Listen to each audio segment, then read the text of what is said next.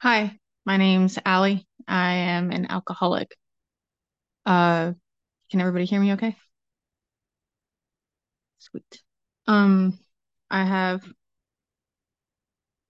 uh been trying to figure out what to talk about, and it was advised that I just talk about my story. And um, you know, I kind of feel weird about it because I feel like I've shared at least half a dozen times, not just in this particular meeting or even very recently.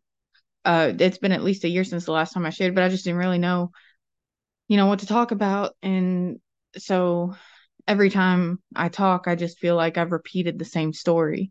And I just wonder how many times I can tell the same story and people are still interested. um, but I do believe there's a few people here who haven't heard what I have to say. So um, I took some time to organize uh, s- specific memories and thoughts to just try to keep myself on track because I do tend to ramble and um I'll try to make it make it make sense. so a uh, little bit about me. Oh, also I need a side note. If you see me look over to the side, I am watching my baby on the monitor. So if I have to jump up, that's a thing. Anyway, so um a few things about me. I've been diagnosed with bipolar disorder, major depressive disorder, generalized anxiety, and PTSD. So I have a lot of dual diagnoses that I have to manage on top of my alcoholism. Um, I haven't always been good at it, and I have struggled a lot to get some kind of normalcy. so um, uh, I I wasn't I, I didn't start out how many people say, "Oh, I've been drinking since I was 14." That that wasn't me. I didn't start drinking until I was an adult. Um, and I wasn't always an alcoholic. I had a fine time drinking for a little while and it wasn't destructive in my life. It was fun and I had a good time or whatever, but you know, that's not how things always stay. Um, I began using drinking to cope. Uh, I don't really know what year I started doing that, but um, I had a lot of issues that I was trying to uh, block out because of the traumatic experiences I have had. Um, I suppose maybe this is the part where I should attach a trigger warning for anybody who is sensitive. Um, uh, I went through some sexual abuse when I was a child, and it happened from the time I was four years old until I was 12. So it was a a big thing that I had to deal with for a long time and still have to deal with. It unfortunately is part of who I am. Um, so my position was unique in that I was being told I had to accept responsibility for my addiction, even though I was a victim. And I felt like while I was trying to get better, I was entering a program that was telling me I had to be accountable to actions and choices as if, as if something awful hadn't happened to me. Um, it felt like another attack. I very quickly shut down uh, the concept of going to traditional AA because I just didn't feel how the program could work for me. Um, it, it especially didn't feel fair that I had gone through so much. And now that I had this addiction, I had to deal with the abuse and the addiction. And all I could think about was just how much I hated my abuser for making me go through what I perceived as him wreaking more havoc on my life yet again. So I reached out to my therapist, and under her approval and with her advice and guidance, I outed my abuser to our family because he was a family member. And after everything I'd gone through, I thought like this was the end. This was the end of the hard stuff. This was going to be the beginning of things getting better for me. But I, it, it was just the beginning of the bad stuff, honestly. It was just the beginning of how hard stuff was going to get. And I don't really know what I expected, but what I got was super off the charts bizarre. Um, my aunt told me to stay away from her family. My grandmother told me that some things are just meant to stay in the family. Um, I wasn't asking for a lot. I wasn't asking them to choose sides, even. All I wanted was to not be invited to places where he was going to be. I had to stay away from him. That's the end of it. I just had to stay away from him. And um don't get me wrong, I wanted them to choose my side, but I never once posed that to anybody asking them to choose me over him. But they they treated me like I was the bad guy, like I was the one that had done that. They every bit of victim shamed me. They treated me like I was some kind of plague or disease on their family. Um, my aunt told me that she believed my addiction had caused me to fabricate memories. My grandmother was an RN who had retired from a mental health facility, and she told me that it was no doctor's business what happened in my family and that I shouldn't take her advice. I just wanted them to understand that me choosing to be to not be around him anymore was a step towards trying to recover not just the bad stuff that I had gone through, but my addiction. I needed to get a hold of that. And as a result, I wasn't in the beginning stages of embracing the fact that I was an alcoholic. And then it was like, that's just Allie. She's the alcoholic of the family. Nobody really cares. She needs to, she just causes problems. Like it, it just wasn't, I was never embraced in recovery. I was, and, and the fact that I had admitted that I had a problem made it so that they were allowed to use it against me. My my grandmother herself has a drinking problem that nobody addresses and everybody pretends is fine.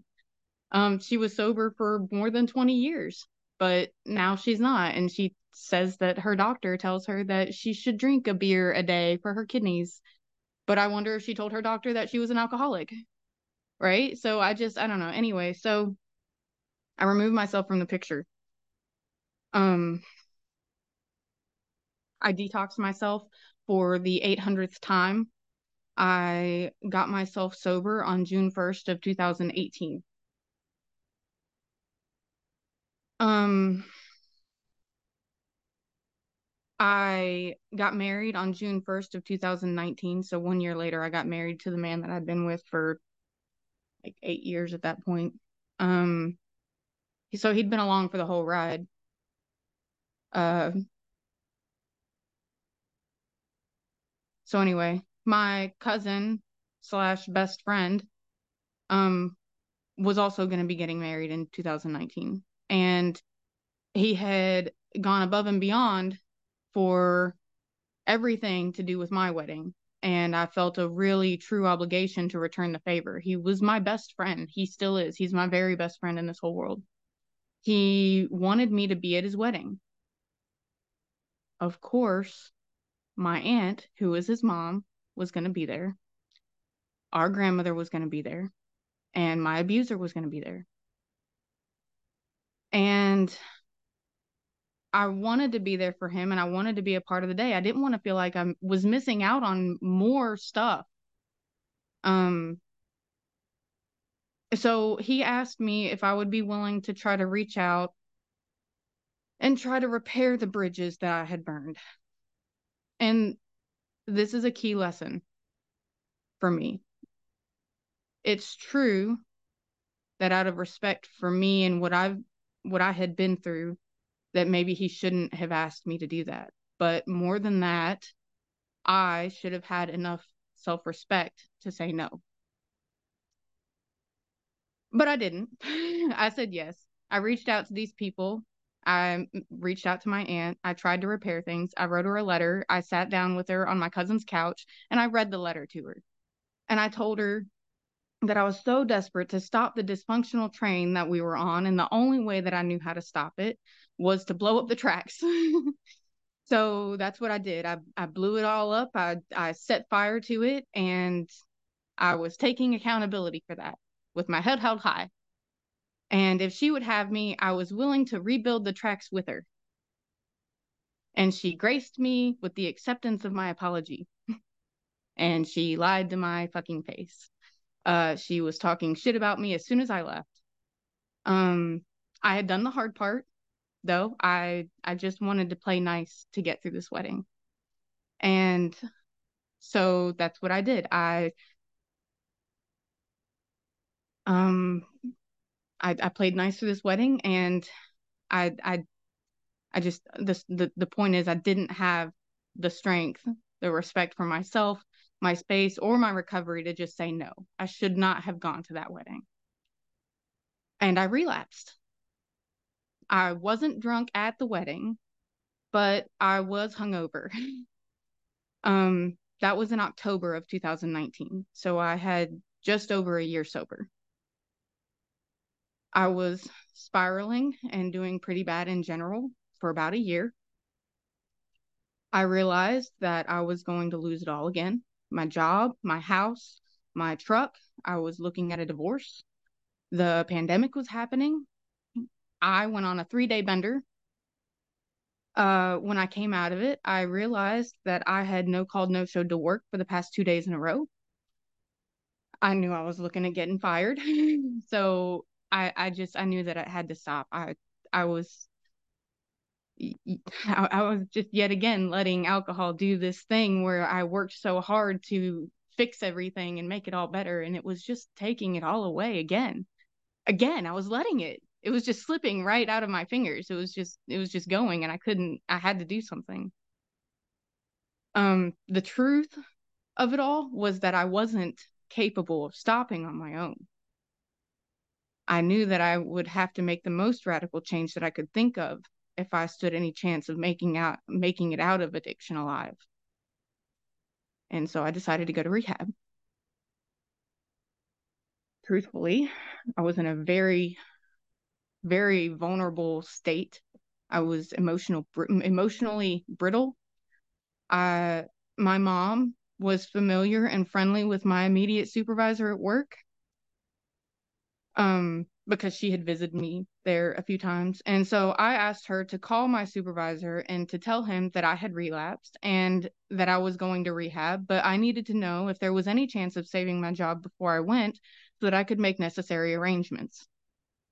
And my supervisor told my mom that it was possible, but that I was going to have to call and speak to the owner of the company myself.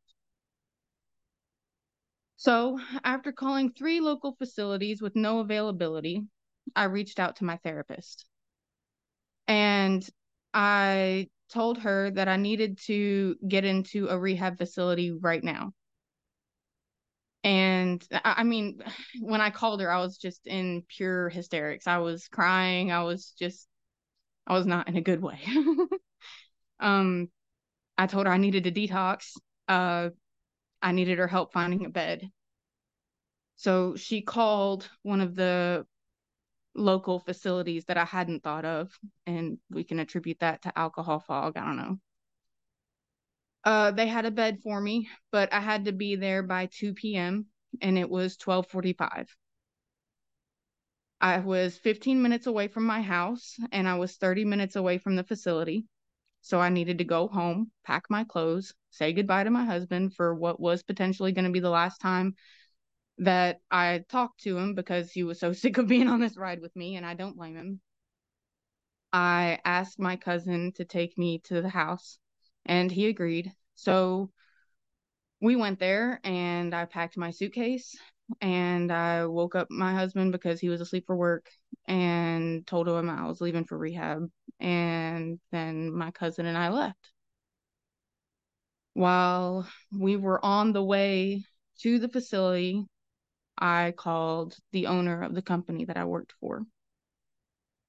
And I told him, okay, so I I was at a distinct advantage here because when I had interviewed for this position, he asked me to tell him something that I was proud of accomplishing in my life.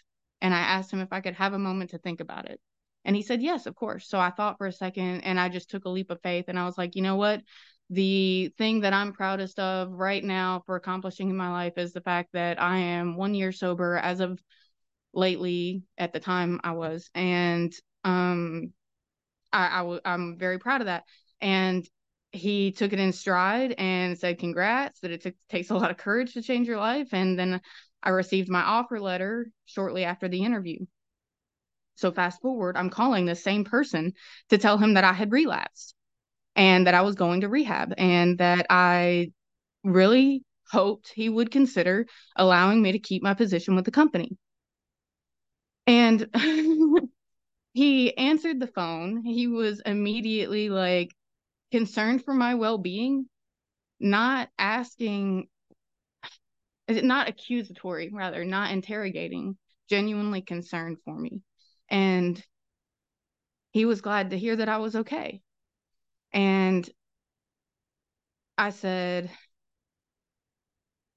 John, his name's not John, but I'm going to call him John. John, I'm on my way to a rehab facility to do a detox and to check out what other programs I can get involved in while I'm there. And I would, it would really go a long way towards my peace of mind if I could know whether or not you're interested in continuing me and continuing to allow me to work for this company. And he told me about how he is also a recovering alcoholic and how he had 30 years in recovery and how he absolutely did not want me to spend five more seconds thinking about whether or not I was still going to have a job. He told me to stop worrying about that. He told me to go in here, go to this facility, spend a few days getting better, and to call him back once I figured out some sort of plan that I wanted to do and we could discuss it on the back end.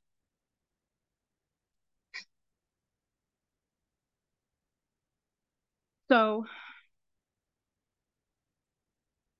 I walked into rehab on November 25th of 2020. I'd never been so scared of anything in my life at that point. I had worked for mental health facilities. I knew how the system worked. I was terrified of being institutionalized. I thought once I walked in, they were going to lock the doors and they wouldn't let me back out. I thought if they could spend five minutes figuring out what the fuck was going on in my head, that they would realize how crazy I actually am and that I didn't need to be on the other side of the key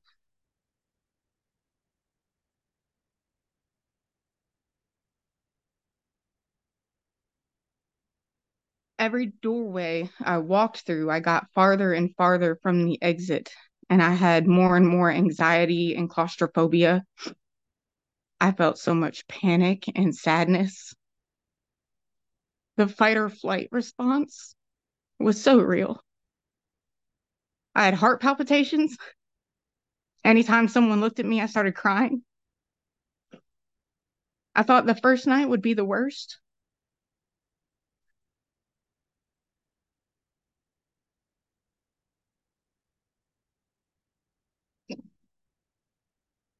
The nausea, the shakes were so bad.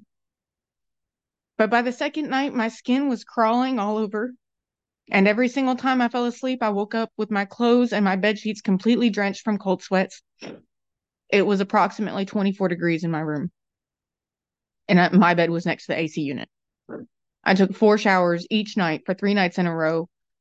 And each time I'd have to walk all the way down the hall to the nurse's desk and ask for more clothes and sheets. And I'd bring all the old ones up. And in my mind, I had to prove to them that I was actually sweating that much. but they believed me. It was just their policy not to have extra sheets in the room.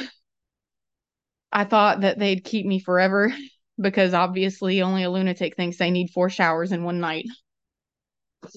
I felt like shit and I was trying so hard to just keep myself keep to myself and not get close to anyone or have anyone recognize me. My husband called me on the second night, another patient picked up the phone.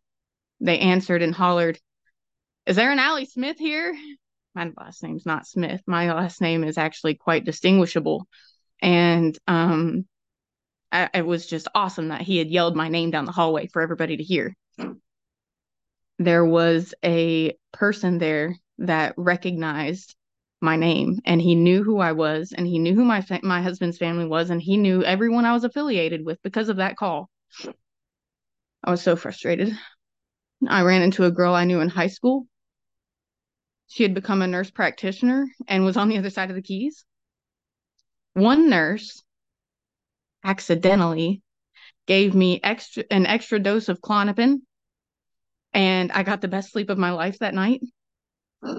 On the third day, I felt like shit, but I was terrified of them keeping me there, so I didn't think uh, keeping me there if I if they didn't think that I was well enough. So I forced down and then later threw up their cafeteria Thanksgiving dinner. And I went to group even though my head was spinning and I couldn't understand what they were talking about most of the time. I sat in the common room and pretended to watch TV and tried to read and read books, but it was just like looking at pages. And I talked to people I didn't know and never saw again. And at meals, I sat with the dude who hollered my name from the phone and the dude who recognized my last name. And then five days later, I walked out and my husband picked me up. I was sober, but I still had a long way to go. I wanted to work a rehab program, but I didn't want to stay in a facility. I wanted to be, I wanted it to be as authentic as possible. So that night that I got out of detox, I drove nine hours to go stay with my mom in Savannah, Georgia.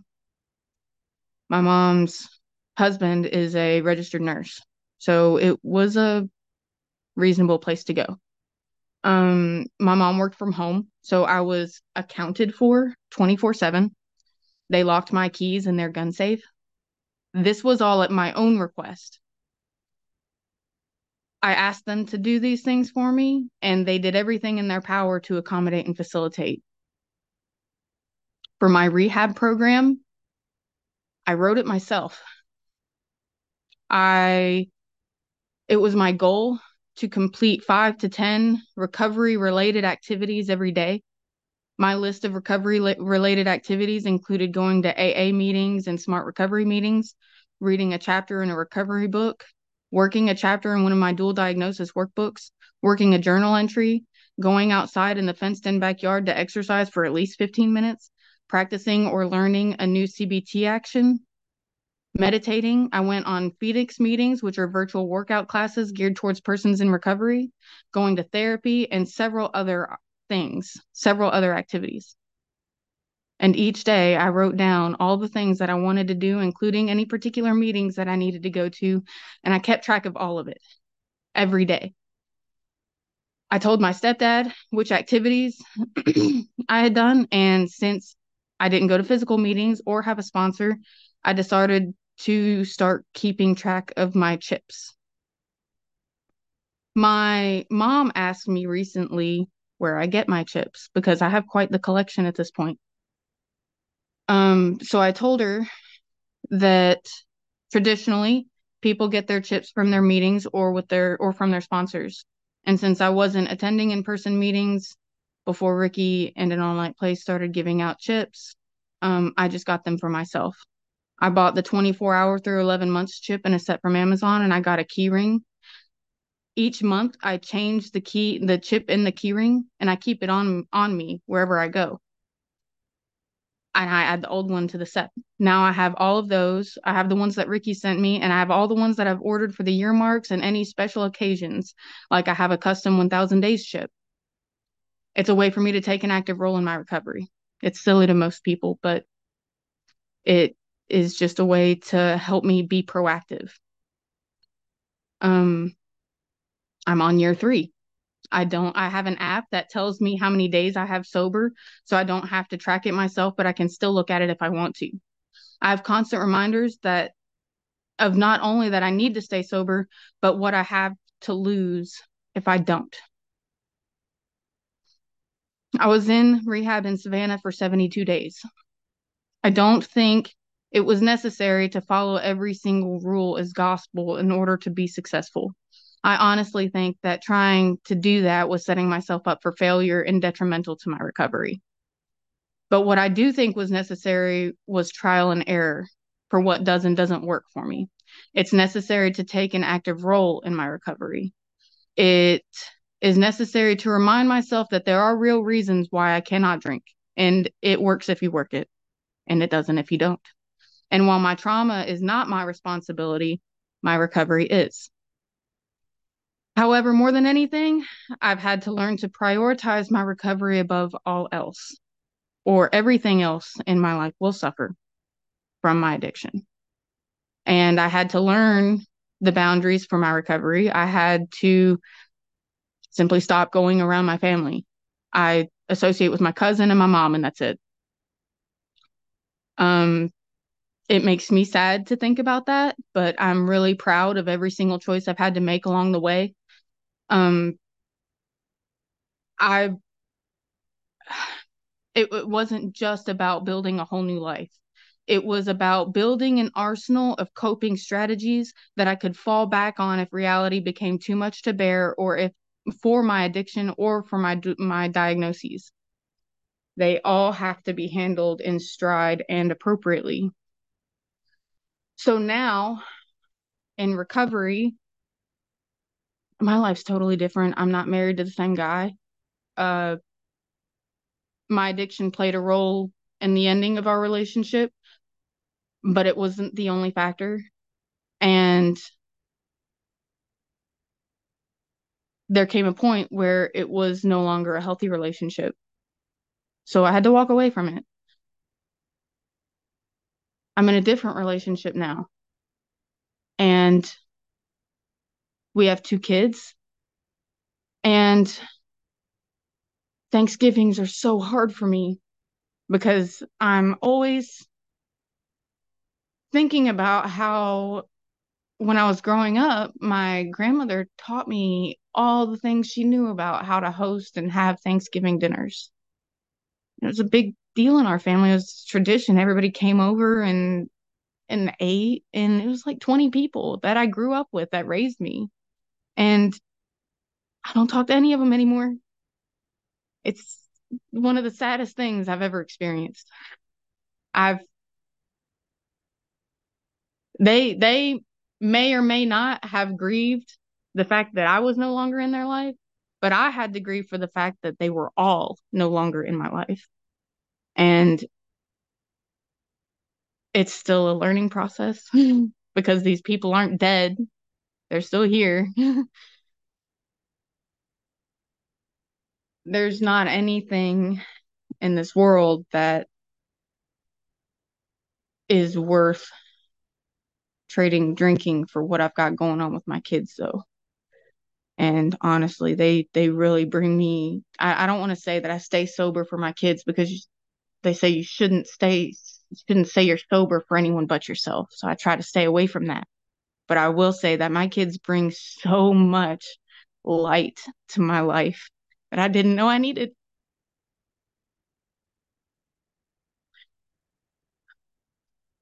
It's been a lot, guys. Uh, I hope that somebody has been able to get something from my story.